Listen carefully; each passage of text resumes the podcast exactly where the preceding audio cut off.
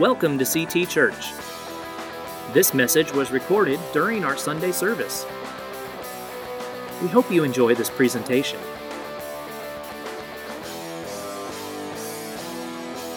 It boggles the mind to think what God might do in this decade that we're entering. It could certainly be the return of our Lord Jesus Christ. Don't you believe that? Man, could be any moment.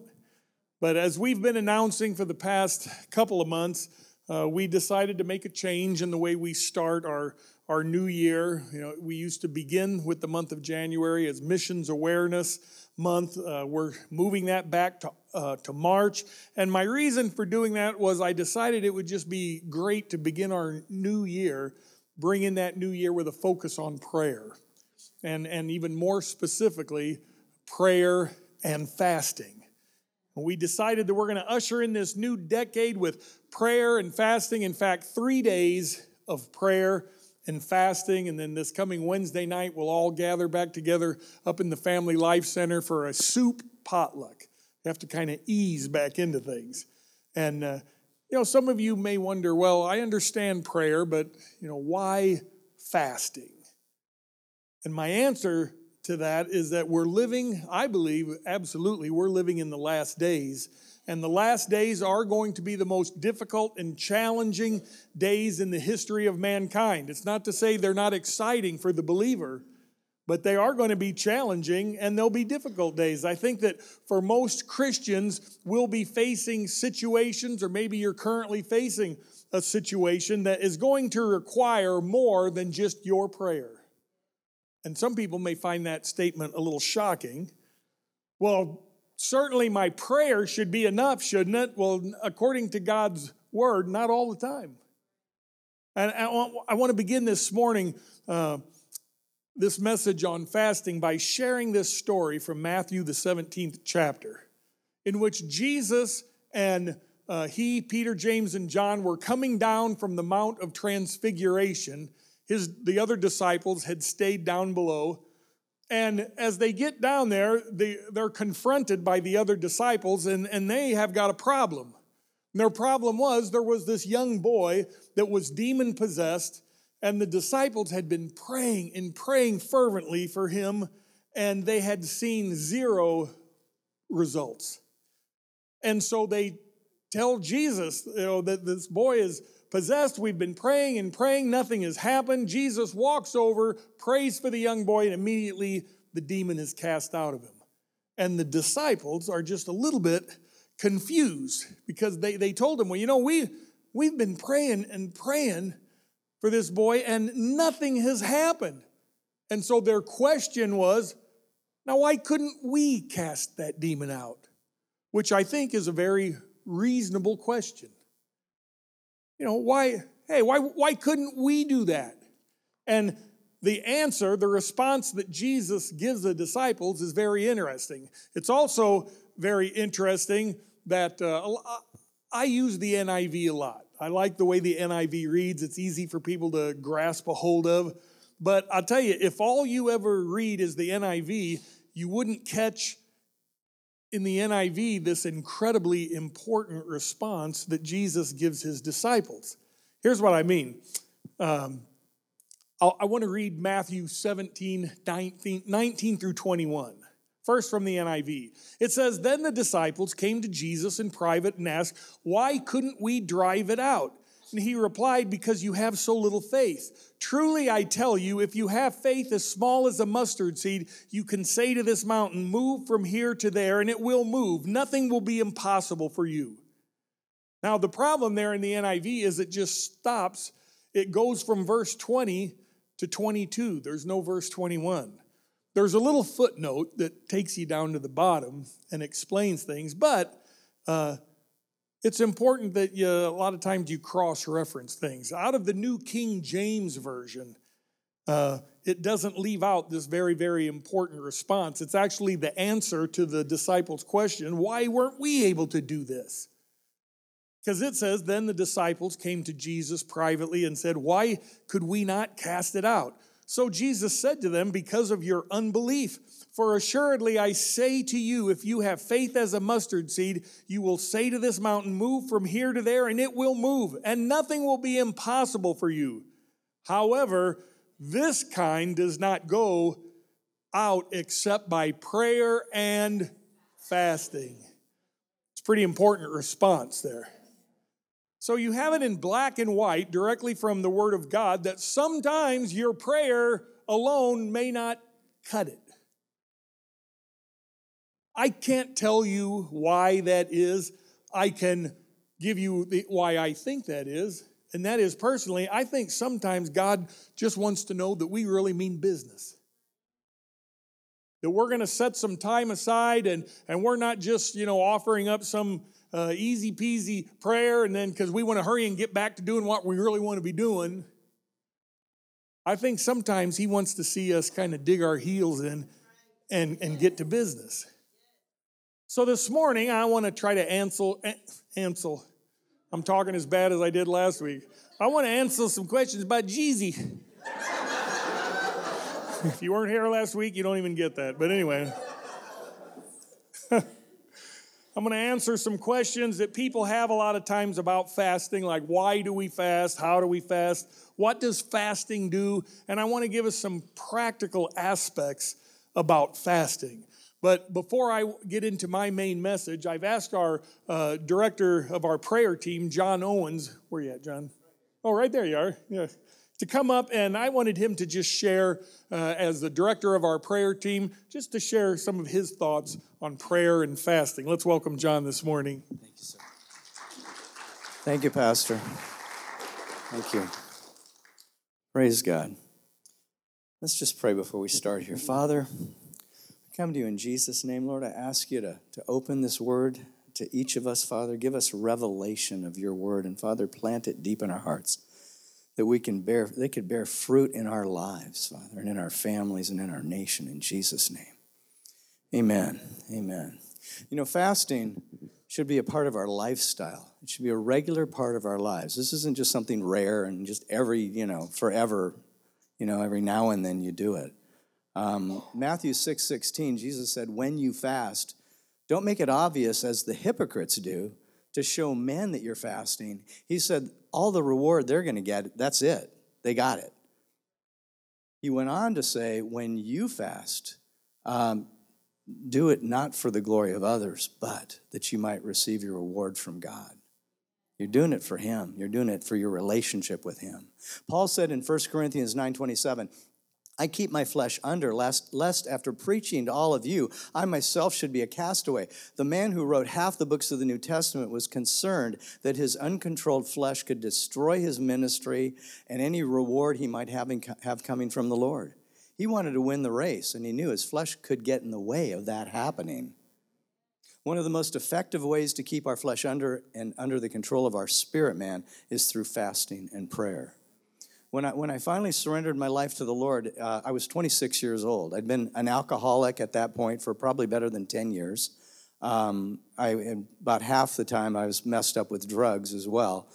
Uh, the Lord delivered me completely from drugs and alcohol. Sexual sin was a whole different matter. Um, and, I, and I was just thinking about that as on the way up here. It was actually a, gener, uh, a generational kind of thing, or, or, an ancestral sin. I first got exposed to pornography by finding a Playboy that my dad had stashed when I was probably about eight or nine.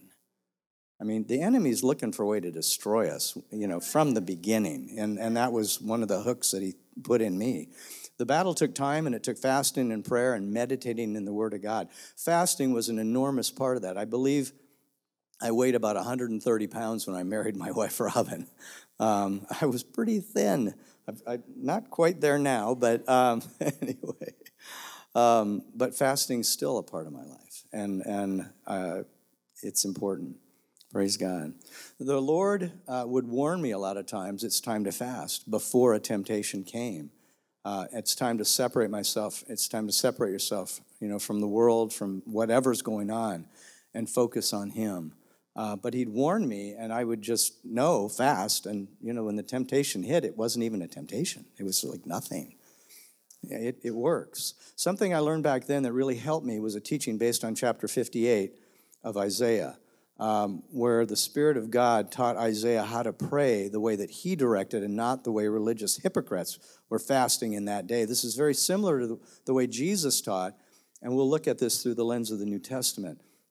When you go into a fast, do it in faith, declare what the Lord has promised you from the beginning of the fast and, and now let's look at what he's promised us. In, in the beginning of this chapter, he's talking about what we're not supposed to be doing. He says, and he's warning, he's, he's telling Isaiah, shout it aloud, do not hold back, raise your voice like a trumpet, declare to my people their rebellion, and to the house of Jacob their sins.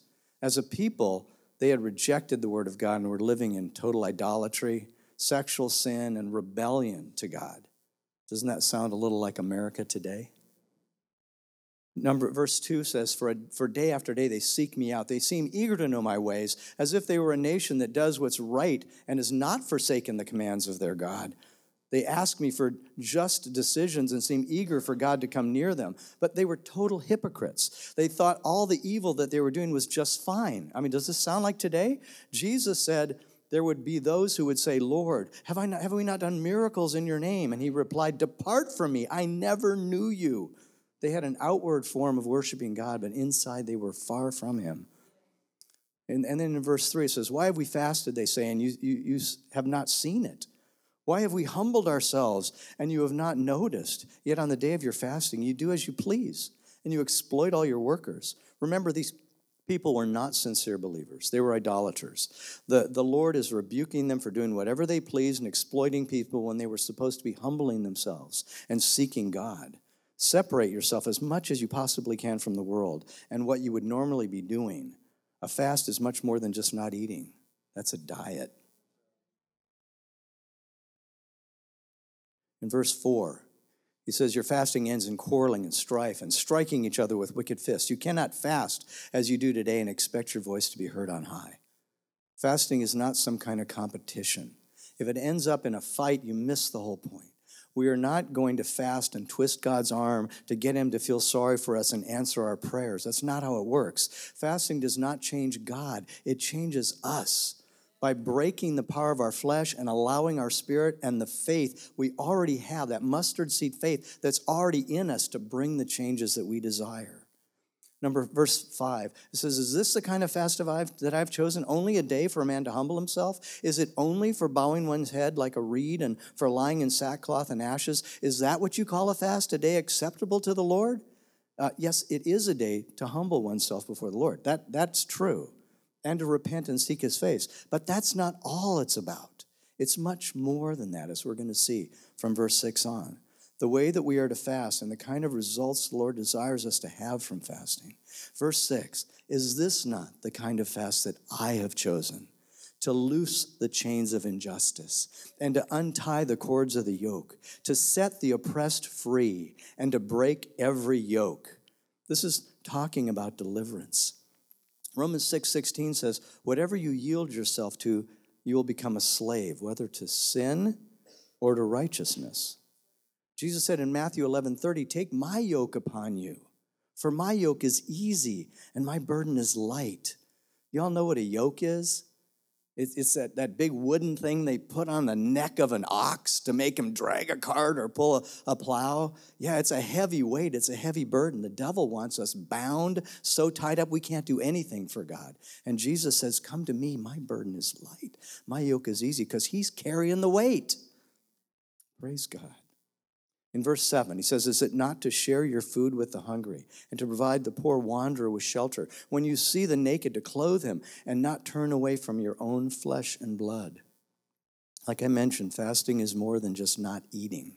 We need to separate ourselves as much as possible from the world and focus on the Lord and His Word. Also, to give of yourself to others what you are denying yourself. Maybe buy, your, buy, buy someone else a meal especially giving of yourself to your family, your own flesh and blood.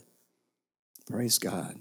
In verse 8, he says, When then, then, listen to this, then your light will break forth like the dawn, and your healing will quickly appear. Then your righteousness will go before you, and the glory of the Lord will be your rear guard. These are the results of the God kind of fast. You will no longer be walking in darkness, but you will be walking in the light of the gospel, in the illumination and revelation of the Holy Spirit. Your healing and your restoration will spring forth speedily, it says in the King James. Your righteousness and the Amplified your righteousness will go before you. Jesus is our righteousness. He will go before you. And the glory of the Lord will be, your, be behind you, protecting you. That's isn't that the, the blessings of these fasts are incredible. In verse 9, he says, Then you will call and the Lord will answer. You will cry for help, and he will say, Here I am.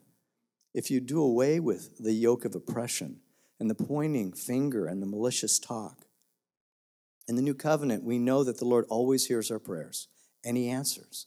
It's not a problem of God answering or hearing us as much as it, it's us not being in a place to believe and receive his answers or to hear him, just to hear him on the inside. The Holy Spirit's always talking to us if we'll just get quiet enough to listen. Praise God. Then he warns not to again put yourself back in bondage and oppression by blaming others, by pointing your fingers. You know what such and such did to me? And speaking evil, gossip. In verse 10, he says, If you spend yourselves in behalf of the hungry and satisfy the needs of the oppressed, then your light will rise in the darkness and your night will become like noonday. This is being generous. This is blessing the poor and those in trouble, like we do with our, with our missions. When you're not eating, like I was saying before, maybe buy someone else a meal. Darkness often represents the evil, and, and this is saying giving of yourself on behalf of others will bring you blessing. In 11, in verse 11, it says, The Lord will guide you always. He will satisfy your needs in a sun scorched land and will strengthen your frame. You will be like a well watered garden, like a spring of waters who, that never fail. Wells of water and rivers of living water represent the Holy Spirit in our lives. If you will live this way, you're sharing the love of God, and His Holy Spirit will flow through you and bless many others, as we'll see in the next verse. Verse 12, it says, Your people will rebuild the ancient ruins and will raise up the age old foundations. You will be called repairer of broken walls, restorer of streets with dwellings. This will bless not only you and your family. In the Amplified Translation, it says, many generations. We're talking about your descendants being blessed through this. In verse, verse 13, uh, if you keep your feet from breaking the Sabbath and from doing as you please on my holy day, if you call the Sabbath a delight and the Lord's holy day honorable, if you will honor it by not going your own way and not doing as you please or speaking idle words, there's so much meat in here. This is the same Hebrew word in Proverbs 3 9 that says, where it says, honor, honor it, honor the, the Sabbath, Honor the Lord, it says in Proverbs 3 9. Honor the Lord with your substance, with the first fruits. The daytime hours on Sunday, it's like 16.8 hours, I think is what it comes to, is a tithe of your week. Praise God. However, in the new covenant also, we see that our, we should have total devotion to Jesus all the time. I mean, not just on Sundays, but to take a day, it's a special thing. It says, when we are living and speaking as He directs, not with empty or idle and useless words. It says we are not to, not to speak idle words. In verse 14, it says, Then you will find your joy in the Lord, and I will cause you to ride on the heights of the land and to feast on the inheritance of your father Jacob. The mouth of the Lord has spoken. That's, that's powerful. The whole last half of this chapter is talking about walking in the love of the Lord. When you're walking in love, God is love. You're walking in God. This is powerful. What a delight to be living in joy, protection, and the blessing of the Lord. Praise God. So as we begin this fast, I encourage you. In fact, tonight, really, I mean, at the end of the day, it'd be the perfect time to start it. And then you've already begun it while you're sleeping. so by the time we end, you'll have your full three days in there. Um, but begin your fast. I encourage you to begin it by praying these, these verses in Isaiah 58, 6 through 14, and personalize it. Put your own name, put your family's name, put the people you're praying for, put the nation, put you know, all these things we're going to be praying for. Make that a part of that. And then believe God for the answers, for the results from the very beginning that will come out of this time with the Lord. I'm expecting to see even greater liberty and freedom and deliverance and healing for individuals, for families, and for our nation, and a wonderful moving of the Holy Spirit in our midst and in our nation. In Jesus' name, amen. Amen. Thank you, Pastor.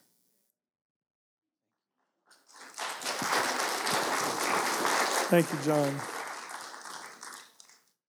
So, this morning, I want to kind of finish by covering a few of the common questions that people often have about fasting.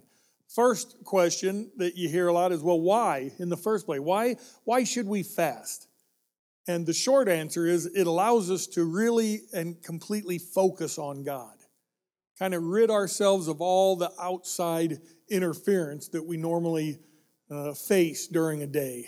You know, fasting is a discipline that builds and focuses our hunger for God and uh, much more than it does our hunger for the things of this world, including food. Amen. But I think that most Christians, for the most part, have a desire to have this intimate and devoted relationship with the Lord. But there's always a problem that gets in the way of that devotion to God. The desire and the hunger that we have for God is also shared with the desire and hunger we have for things of the world around us. And sometimes we have a difficult time balancing those things out. You know, in other words, sometimes it's easy for us to get ourselves so full of the things of this world, including full of food, full of entertainment, full of all of this stuff that the world has to offer. And it's easy to get full on all that stuff, and then you have very little appetite for the things of God. You know, it's where we have a tend to nibble on a lot of different things. You know, we get our computers out, we're nibbling at that TV.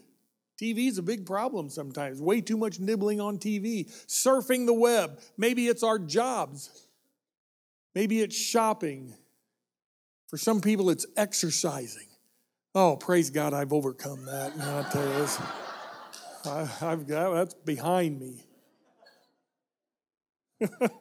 I know it's hard for you to tell. But you know, it can be anything. It, it can be any of these things. Talking on the phone, sports, hobbies. You know, it can even be Christian work. It can even, you know, sometimes our, our and we can put place our involvement in doing stuff, even, even for church or the kingdom, above really seeking God in our lives. Any of these things, if they go unchecked, begin to overwhelm us. And so, you know, even though a lot of these things I've mentioned are okay, they can also be not okay surfing the web can certainly be not okay. You know, there's a lot of good things we can glean from Google and off of the web, but there's a lot of things that can absolutely destroy our lives. Porn is now the largest addiction in America. You know, we hear about drug addiction, alcoholism. Yeah, they're big. Porn is the biggest one now. But assuming that all of these things that we're constantly filling ourselves with, kind of nibbling away at, let's just assume none of them are in and of themselves sinful things. When you add them all together, they can leave us so full we just don't have appetite for the things of God. Because we have just filled ourselves on so much stuff. So, fasting is a discipline that helps us uh, recapture that, that really true hunger for God.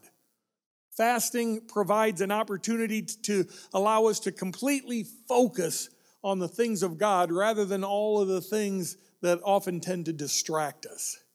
And there's a lot of things that distract us, isn't there? Now, a lot of people say, well, you know, I just, uh, you know, why? I can pray without giving up eating. I can still be just as effective. But I want let me give you a little scenario. You know, sometimes we we fasting has become fairly unpopular because people don't want to give any ever, anything up. You know, people we've spoiled ourselves to wanting what we want and that's how we want it. And so all of these things that we like to nibble on throughout the week, that's what we want to do. But I want to give you a scenario and I want you to be completely honest with how you would react. Let's assume this scenario is real and true, okay? We're assuming. It's never going to be, but we're going to assume, okay? Let's assume I go into your, you're gone from your house, and I go into your house and I spend a couple days hiding cash all throughout your house. I have $10 million in $100 bills and I hide it everywhere. And I don't just mean, you know, in a drawer. I mean, it's hidden. It's, it's taped inside. It's all over the place, but you're going to have to hunt for it. Now, let's just say I come to you then after having done this, say, hey, I just want to know, I want you to know, I was at your house. I've hidden $10 million in $100 bills all throughout your house. And here's the deal for the next couple days, however much cash you're able to actually find, you get to keep. What would you do? Here's what I think a bunch of people do. You'd be hopping up out of that chair you're in right now. You'd be busting out these doors. It'd look like some mass exodus. Wouldn't even have time to close in prayer. You'd get in your car, I mean, you would hightail it to your house like your car's on fire. And then you'd go in your house, and for the next couple days, you would not stop to eat, probably. That's too that's precious time lost. I can eat later. I'm very busy right now. You wouldn't stop to turn on the TV. Nothing on TV would be important at that point. Amen? You wouldn't stop to listen to music. You wouldn't even stop to get on, let's say you were going to stop and eat. You wouldn't stop to get on Facebook and post a picture of what you're about to eat. I mean, because everyone knows the entire human race is so completely interested in what you are about to eat. Oh my, look what he's about to eat. This is unbelievable. Alert the media. Am I being facetious? Yes, but everyone thinks we want to know what you're about to eat. Not really. I mean, glad for you. Don't really care. But there it is, right in front of us. Hey, look what I'm about to eat. You wouldn't even stop to do that. Can you believe it? You would just be so into finding that cash None of these things that normally consume your time, they wouldn't even, you wouldn't even give it a second thought because you'd be so focused on tearing that house apart due to our appetite for cold, hard cash. Does anybody want to disagree with me? That's exactly what we'd be doing, right? Fasting is kind of like that. You're giving up all of these things because you are realizing there's something more important. There's some, something I'm going to gain here that is not going to happen if I continue doing all of these things that I usually do. And so you stop and you focus a little bit. And, and it shows God that you got some passion to know Him more and to see His hand moving in your life. That's why we fast. Does that answer that question? And I'll, I'll throw this part in. I didn't, I didn't make it one of my main points. I'll just throw it in for free. Some people, a lot of people say, well, what exactly is fasting? You know, I've read some books on fasting, and, you know, in the book it said you can, oh, maybe fast television or fast uh, whatever, other than food. Now, as your pastor, I'm just saying I don't agree with any of that. There is not, ev- I mean, every biblical example that you see in God's word, if it says the word fasting, it means you're giving up food. You can give up TV and pray during that time, and that's exactly what you're doing. You've decided instead of watching TV, I'm going to pray. You can even give up eating. But if you don't spend time in prayer, you're not fasting, you're really just you're just losing weight.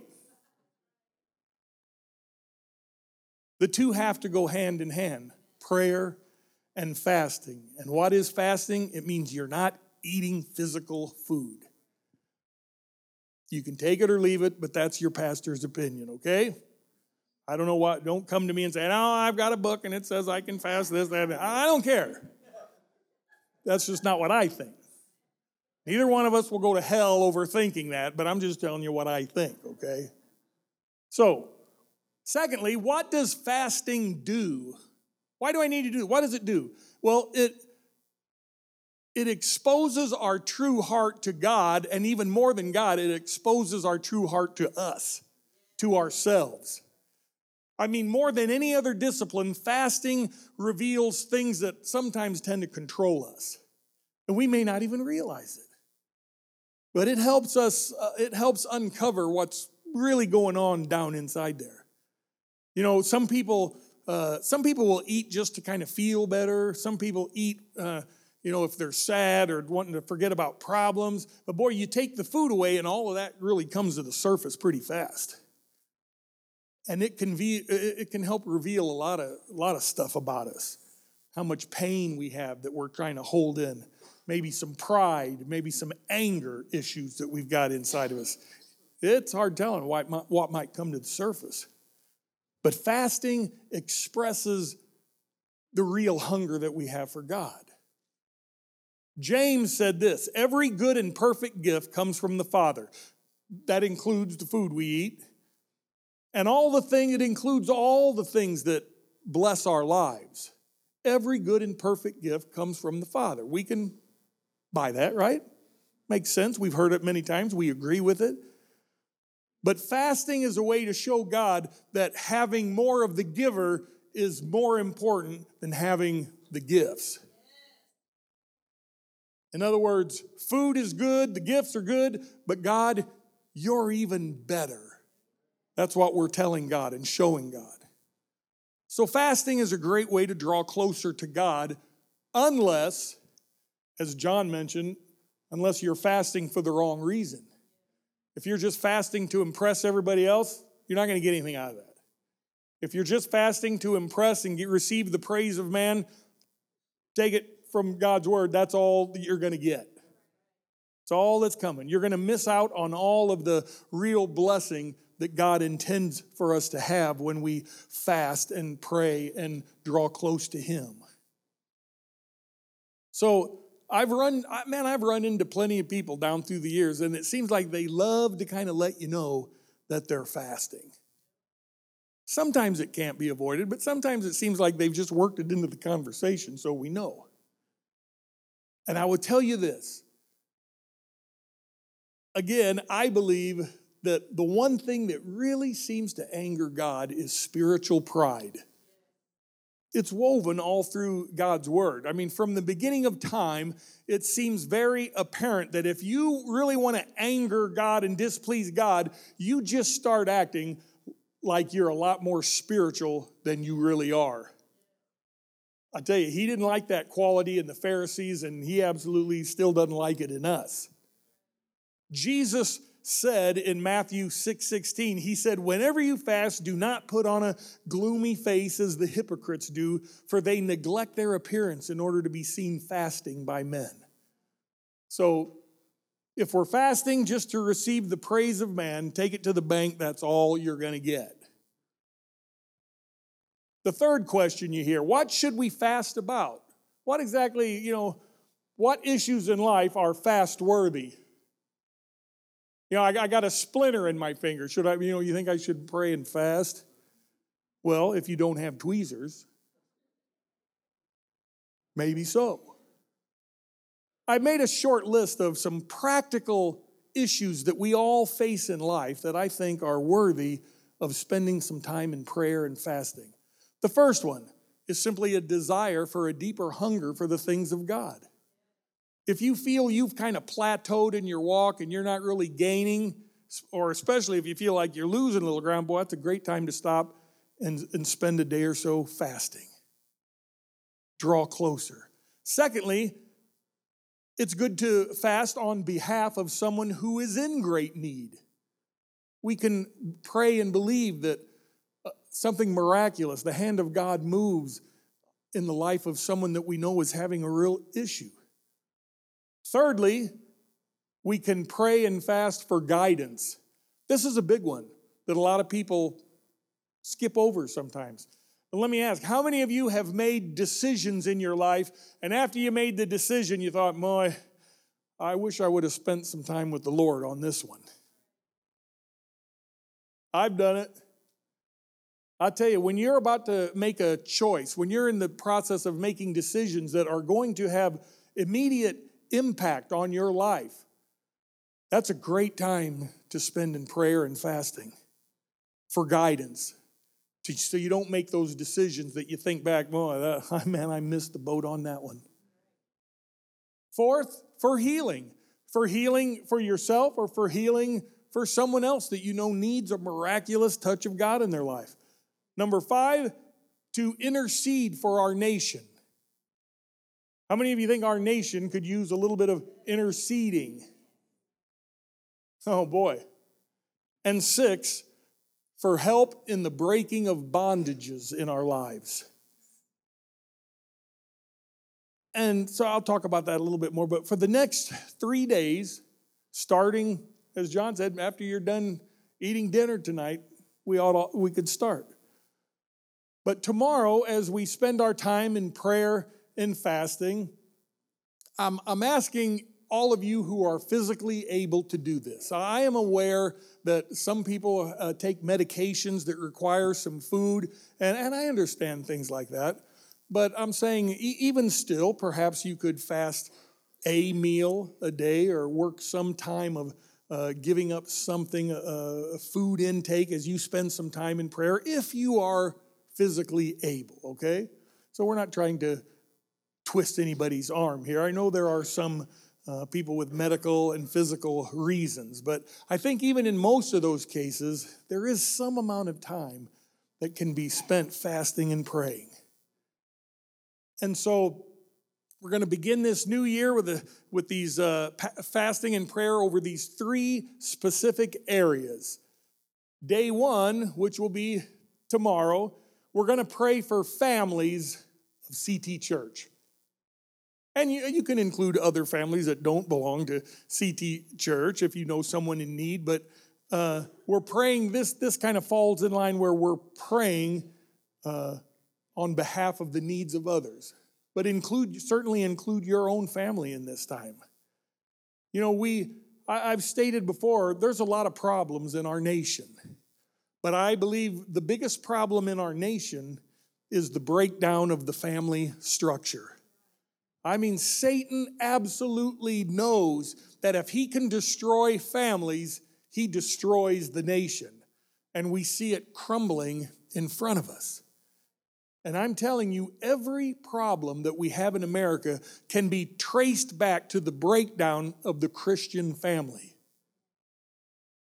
where we're getting away from one nation under God. The further we get away from that, the more we see our nation collapsing. So pray fervently for the families of CT Church. As the family unit grows stronger, in effect, you're praying for the church because the healthier the families, the healthier the churches. They work hand in hand.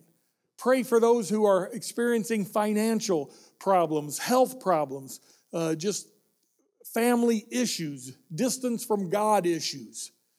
Pray that the leaders of homes will step up and accept that role as spiritual leader. Pray for marriages. Every church in America has couples that are on the brink of divorce. There's no church full of perfect marriages.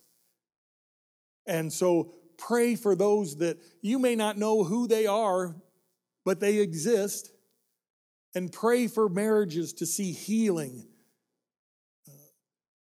there are, there are those, uh, pray for the children of homes, of broken homes, or uh, that are in the midst of family strife. Pray for the marriages, pray for children of those families. Basically, pray God's blessing and his hand of protection and guidance over the families of CT. That's, that's tomorrow. And I, I don't think we had this online. It's been so busy with all of our special services. We'll, we'll try to get online and get these listed just so you can remember which is which. Day two, Tuesday, we're going to pray for the breaking down of personal barriers in our lives. We all have strengths in our walk with Christ, and we all have our weaknesses.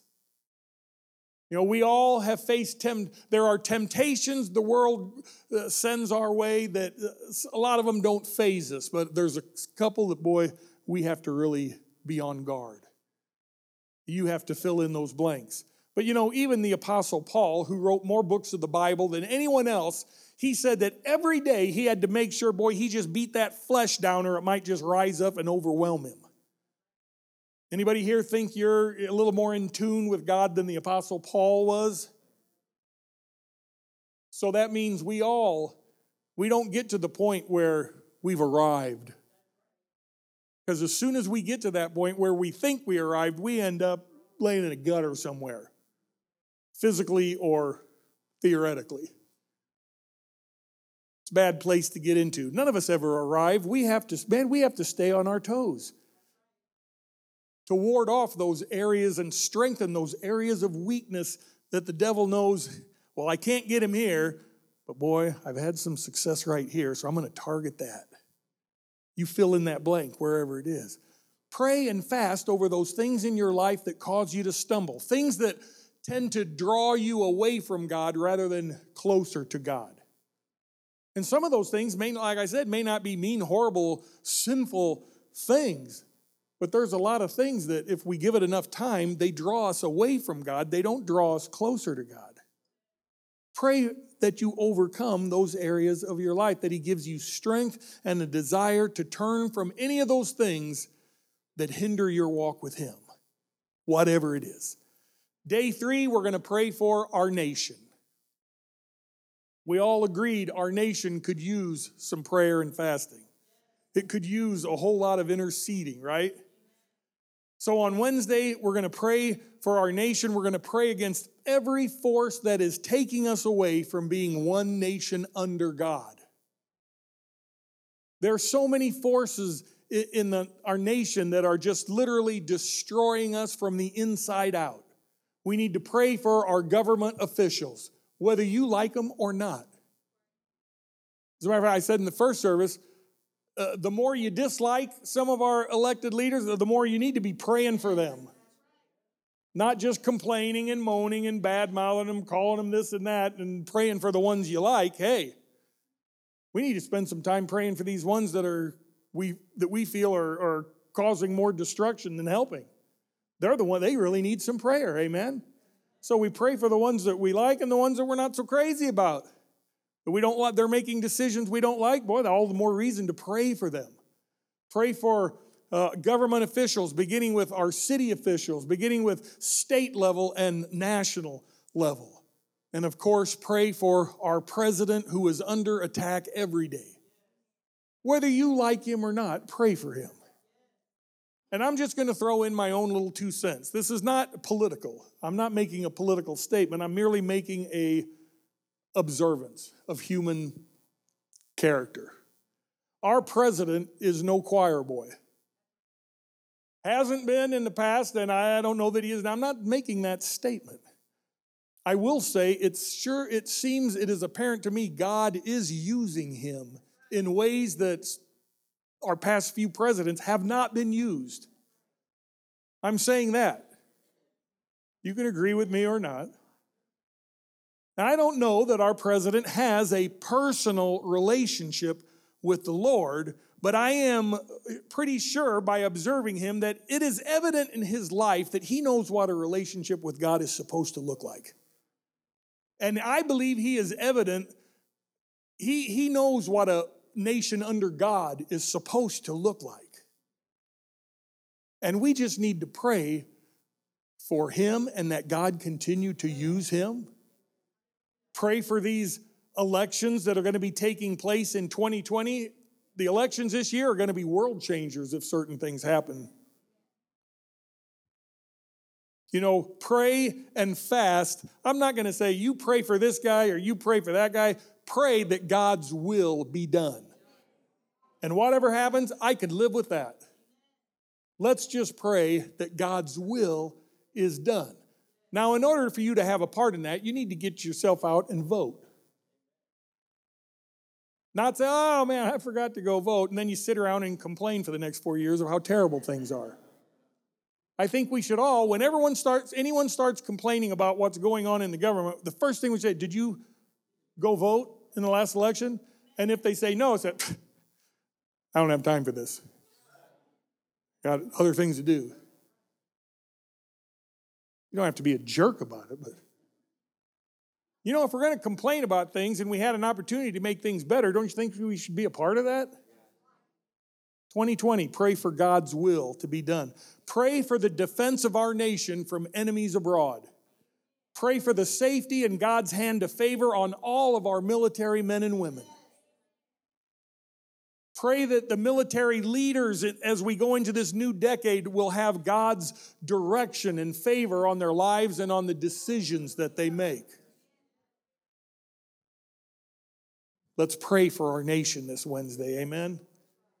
And finally, on Wednesday evening, we're all going to come together in the Family Life Center and we're going to celebrate God's power and His faithfulness and His answer to prayers. And, and we'll kind of ease back into our normal intake of food with some good old soup. No pizza, no fried chicken. You can eat it, but I'm just telling you, you're probably going to be sorry you did that. That's all I'll say. Soup's the perfect way to ease back in.